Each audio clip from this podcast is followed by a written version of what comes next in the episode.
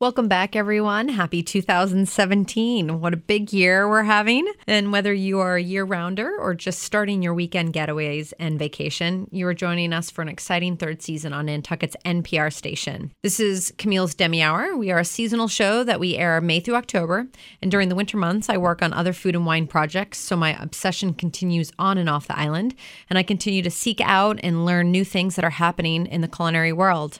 And to share, two big things happened for this country over the past year. For one, the competition Bocuse d'Or, which is held in Lyon every year and is definitely the most prestigious culinary competition in the world.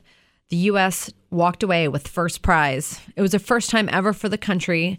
The winner was the chef from Per Se in New York City, the famous restaurant, which is owned by Thomas Keller of the French Laundry in Napa. And recently, I also just learned that the San Pellegrino Best Restaurant in the World Award went to 11 Madison Park in New York City. So kudos, congratulations, felicitations to our New York American winners. A double whammy and a huge honor for this country. And it's funny because just recently, a chef turned to me and said that this country is a hotbed of culinary talent in the world. And I think after this year, we can officially say we are. So, to say the least, I was really excited to come back this season. I've been spending a lot of time reaching out to chefs, new restaurateurs, and other people on the island to ask for them to come into the studio so we can hear their stories. So, welcome to all my new listeners. I hope you will learn more about this incredible island and the ever changing and improving restaurant scene and our agricultural community. So, without further ado, let's begin our first show.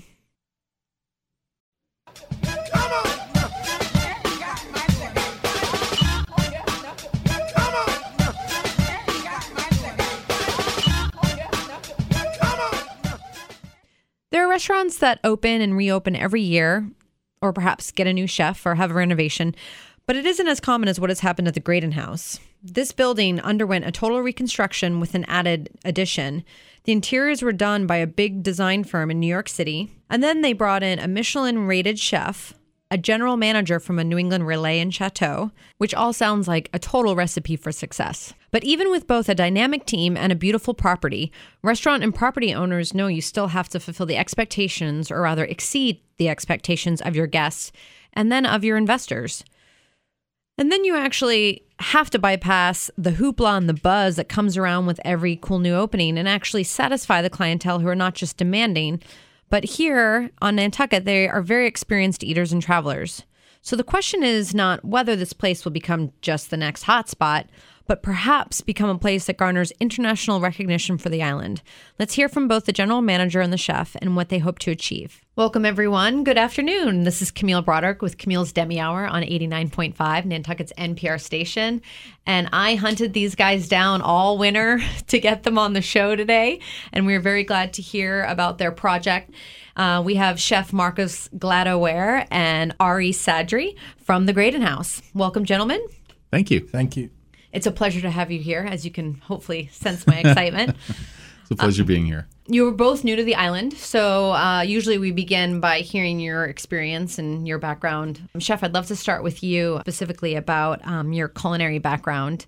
It says in your bio how your dad was a big foodie and he really followed the Michelin guide. I'd love to hear more about really what that meant. Yeah, no, that was when I was a sort of young child and growing up. Basic basic sort of outline of our vacations were, you know, deciding where we were going to go, and then you know him following the Michelin guide, pretty much wherever we went. So um, there wasn't too many bad meals, and I'm lucky that his parents were great cooks as well. So there was, you know, a lot based around food and sort of family time as much as there was no no one was a professional chef, so I was the first person in the family to venture into the hospitality world. So all of us have a strong sort of gravitation towards good food, good quality ingredients, and that's something that's really stayed with us and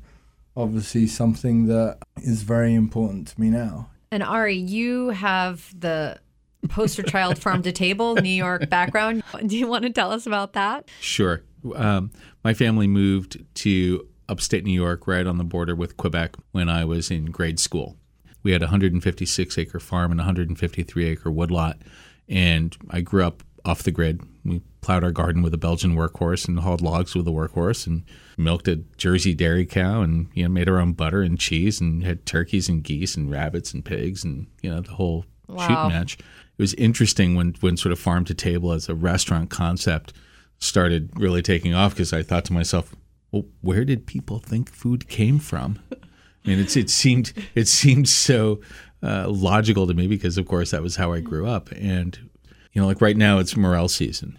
It was always my favorite time of year because morel season always coincided with a couple of things happening simultaneously. In upstate New York, which is you know sort of close to the frozen tundra, um, morel season also signaled the start of trout fishing season. It also signaled the time when all the wild asparagus would start coming up and all the wild rhubarb would start coming up. Mm. So you know, a, a typical sort of weekend off the off the farm and after chores was my stepfather and I heading out with fishing rods and catching some brook trout and finding some morels and gathering some asparagus and get you know gathering some rhubarb and that was that was dinner.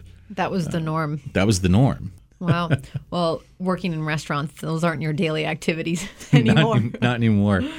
Not anymore. Well, why don't we talk about those first restaurant jobs? Uh, you both seem to have parallels. That you've really worked your way from the bottom to the top, and I'd love to hear your experiences and if you had those moments when you thought, "This is what I'm going to do." Uh, Chef, let's start with you. Yeah, so um, I started at a very early age. Um, I was probably 15 years old. I had a sort of weekend job, as it were, cleaning the cellars at that pub. Um, and, you know, as happens to so many people, the classic story of dishwasher doesn't show up. Who can we use as a dishwasher? This 15 year old kid who's just finished scrubbing the scrubbing the cellar is perfect. so um, that was that was how I sort of ended up in the kitchen. I found myself spending as much time as I could in the kitchen there. Um, and by the time I was, you know, a year later, I was like, right, I know exactly what I'm gonna do. Um, I'm gonna be a chef. And um, when when I got the opportunity to sort of finish my education, and I was like, right, I want to be a chef. They were like, uh, yes, but not here. And I was like, what do you mean? I love this place. Um, and they were like, no, you've got to go and work uh, with the best. So, um, luckily, you know, my first choice, which was the Savoy Hotel, accepted me as an apprentice. And that's really where it started at 16. So I was, you know, I sort of finished high school and jumped straight in. The Savoy, you know, uh, have an amazing culinary program of teaching people over the years that was sc- started with Escoffier and all the way through, you know, to the chef that I worked there for, Anton Edelmann, and he had been there for 14 years when I arrived. And I started their sort of culinary program, which um, it was really the best best kind of training I could ever imagine, but it was literally in at the deep end. When people talk about classic training and something like the Savoy and Escoffier, which are uh, really established and revered properties in the world for the culinary background, how can you explain to people that it's important to have that training? Um, yeah, it's those kind of trainings are what really build the foundations for you to to grow on and and move in the direction that that you want to go in. So and really learning to work efficiently, you know. A lot of cooking is about managing your time and doing multiple multiple things at the same time. Going back to the sort of classics as it were, um that you know it gives you great fundamentals to build on. Um so that was the best start that i could have could have wished for you Right. know If you're just listening, this is Camille Broderick with Camille's Demi Hour, and we are speaking with Chef Marcus Gleadow-Ware and Ari Sadri from the Graydon House. And he was just speaking about his great experiences at the Savoy Hotel in London, where he began as an apprentice. And you also have worked with the great chef Marco Pierre White. Tell us about the other chefs that have influenced you. really incredible you know i i i moved to florence for a year i decided that right i'm need to learn a new language, learn more about another type of cuisine. I'm going to go to Italy. Got on a mm-hmm. plane and flew to Italy. And my first couple of months in Italy was, you know, making pasta every day for four or five hours, mm-hmm. you know. So that was another great skill set. And Right. that's what I wanted to get from it was to grow myself and get more more sort of rounded as a chef, mm-hmm. you know. You know, I spent a year there, then came back to London. I decided I wanted to go and see what New York was like, you know, just to do what we call staging. Staging is where you go and spend a period of time in someone else's kitchen, whether it's it could be a day, it could be a week, you know, and you don't normally get paid for it. But Mhm. it's that's what we would sort of almost how we interview people. And I spent a month in New York. I got offered a job while I, while I was there, but I turned it down. I said, you know, I uh, Charlie Palmer was really amazing to offer me a, a job, and I turned it down because I had commitments in at home, and I'd promised the chef that I was working for, who gave me a month off, that I would come back and work for him for a year. Oh. So I kept true to my word, went home. It was just over a year later, and the phone rang at three o'clock in the morning, and it was the chef from Aureole who was, uh, "Do you want to come back yet?" You know, so that was, you know, they they offered me the executive sous chef position, which to anyone that's not in the sort of culinary world is like the second in command. I was offered that, and I I said to myself, well, it's not every day you get to move halfway around the world, and so I did it, you know. And I thought to myself at the beginning, I thought, oh, you know, this will be another learning and sort of journey. I'll be here for a year or two, and then I'll go home. Uh, Ten years later, I am still here and just started a brand new project and a brand new challenge. So Well, let's talk about the Graydon House shortly, but I do want to talk to Ari about his background and how it came to be um, at the Pitcher Inn. I'm sure there's many stories. It's hard to encapsulate your life in, in a few sentences, but Yeah, I was supposed try? to be an opera singer. oh, that's why you had darn it! I would have loved an aria right now. I was I was a classical voice major who dropped out after a sophomore year when I realized I didn't want to teach, I didn't want to compose, I didn't want to do anything. Like all I really wanted to be, like most singers, I just wanted to sing. If I couldn't do that, better find something else. And uh, the only place hiring at the time was uh, this restaurant that was just opening up in one of these old 1930s chrome diner cars in Princeton, New Jersey, right on the main drag on Nassau Street. And uh, then at the end of the day, I, I had to volunteer to sweep and mop the dining room and bathrooms off the clock every night after a shift in order just to solidify that position. So mini stage and janitorial sort of a mini, yeah, mini, mini janitorial stage. But um, you know, fast forward quite a quite a long time, and ended up moving to Vermont, and with my wife and uh, two daughters. To begin with, we were going to be you know, we were going to get grown up jobs. We were going to get out of the restaurant business, right?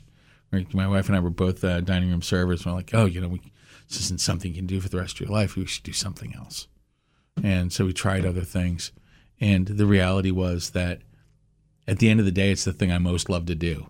Right? It's the thing that that every day I've been doing this for 32 years. Every day I wake up and I feel pretty fortunate that I get to do what I do. Um, you started at the Pitcher Inn also. Um, as yeah, well, I th- this was the Pitcher Inn was uh, the first job that I really took very seriously. I had never really done anything to to hone my skill set, to improve the things that I did, to really take the profession seriously and professionally. But also at the age of 30 or whatever I was, 27, 28, that it was time for me to actually focus. It was time to get serious about what I was doing. And uh, but I was determined. That was the place I was gonna. I was gonna start at the bottom. I was gonna work my my way up, server to captain to dining room manager, then restaurant manager and sommelier, and eventually general manager of the property. And again, I felt very fortunate. Every day I went to work, and I felt like I hit the lottery.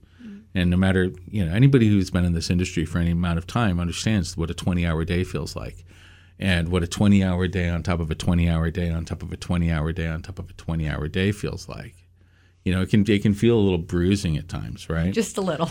but But if you can get through those those hours and still feel like you want to get up and do it again, right? There's lots of people that get the to work jobs. accomplishment yeah. feeling that you made it through. It's a little bit of that warrior.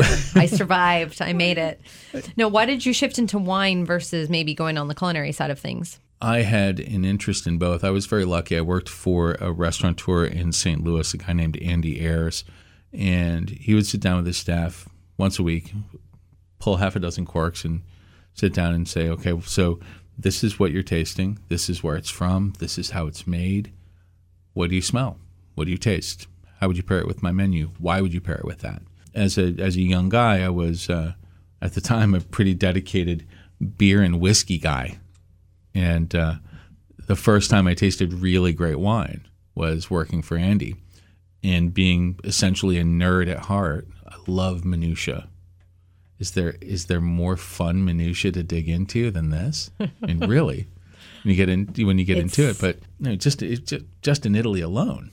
So, if you're just listening, we are speaking with Ari Sadri from the Graydon House as well as the chef Marcus Gleadow-Ware. We're very lucky to have them here today. And why don't we continue to talk about the Graydon House itself? How is it different from other places you've worked at? Why is this property so special? Well, I think, you know, first of all, just what the owners, you know, really want to achieve and and what their sort of goal and vision for the property is is is amazing and like Ari has said in the past, you know, um, properties like this with the amount of thought process and time and investment that's put into creating them are probably there's probably one every 10 years created in the US. So, I mean, it takes an immense amount of um, sort of cost and sort of dedication from everybody involved um, to really create a property like this, you know.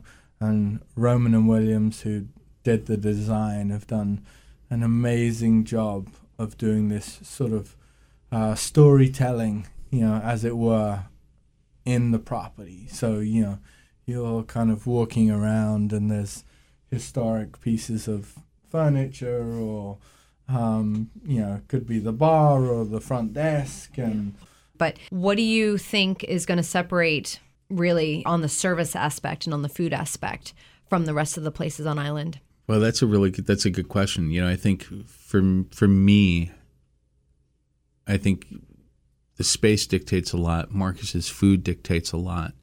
You know, my goal always with service, no matter where I am, is that it should be correct but warm, genuinely hospitable, right? And it occurs to me, and I don't think that's tremendously different necessarily than what other properties on island are doing, because I think there seems to be a, pretty consistently high bar on this island for warmth of hospitality, right?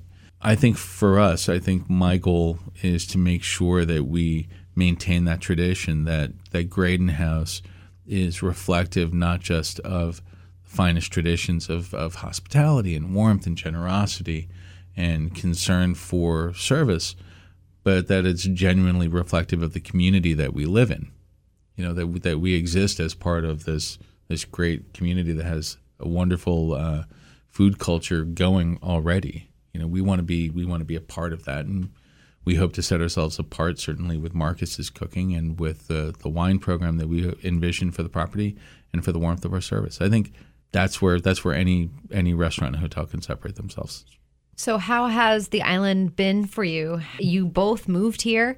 Um, you from New York, you from Vermont. What was your first impression of the island? Oh, the fir- well, the first day I came, it was I flew up from from New York, flew to Boston, then uh, across on uh, one of Cape Air's finest, um, and you know it was a little bit of a foggy day, so you know didn't see much of the runway, but you know felt it Right, when it's we just sud- landed. just suddenly arrives. So, you know, um, yeah, that was so I was a little little shaken up when I first got off the plane, but the first thing that struck me was the fresh air when we got off the plane, and still every time I go away and fly back, when I get when when you land at the airport, I'm like it's Mm. like I'm starved of oxygen. I just try and breathe in for like a minute, you know, just you know, just to sort of um, really, you know, you can f- you can feel it, you know, Yeah. um, when you when you arrive, and um,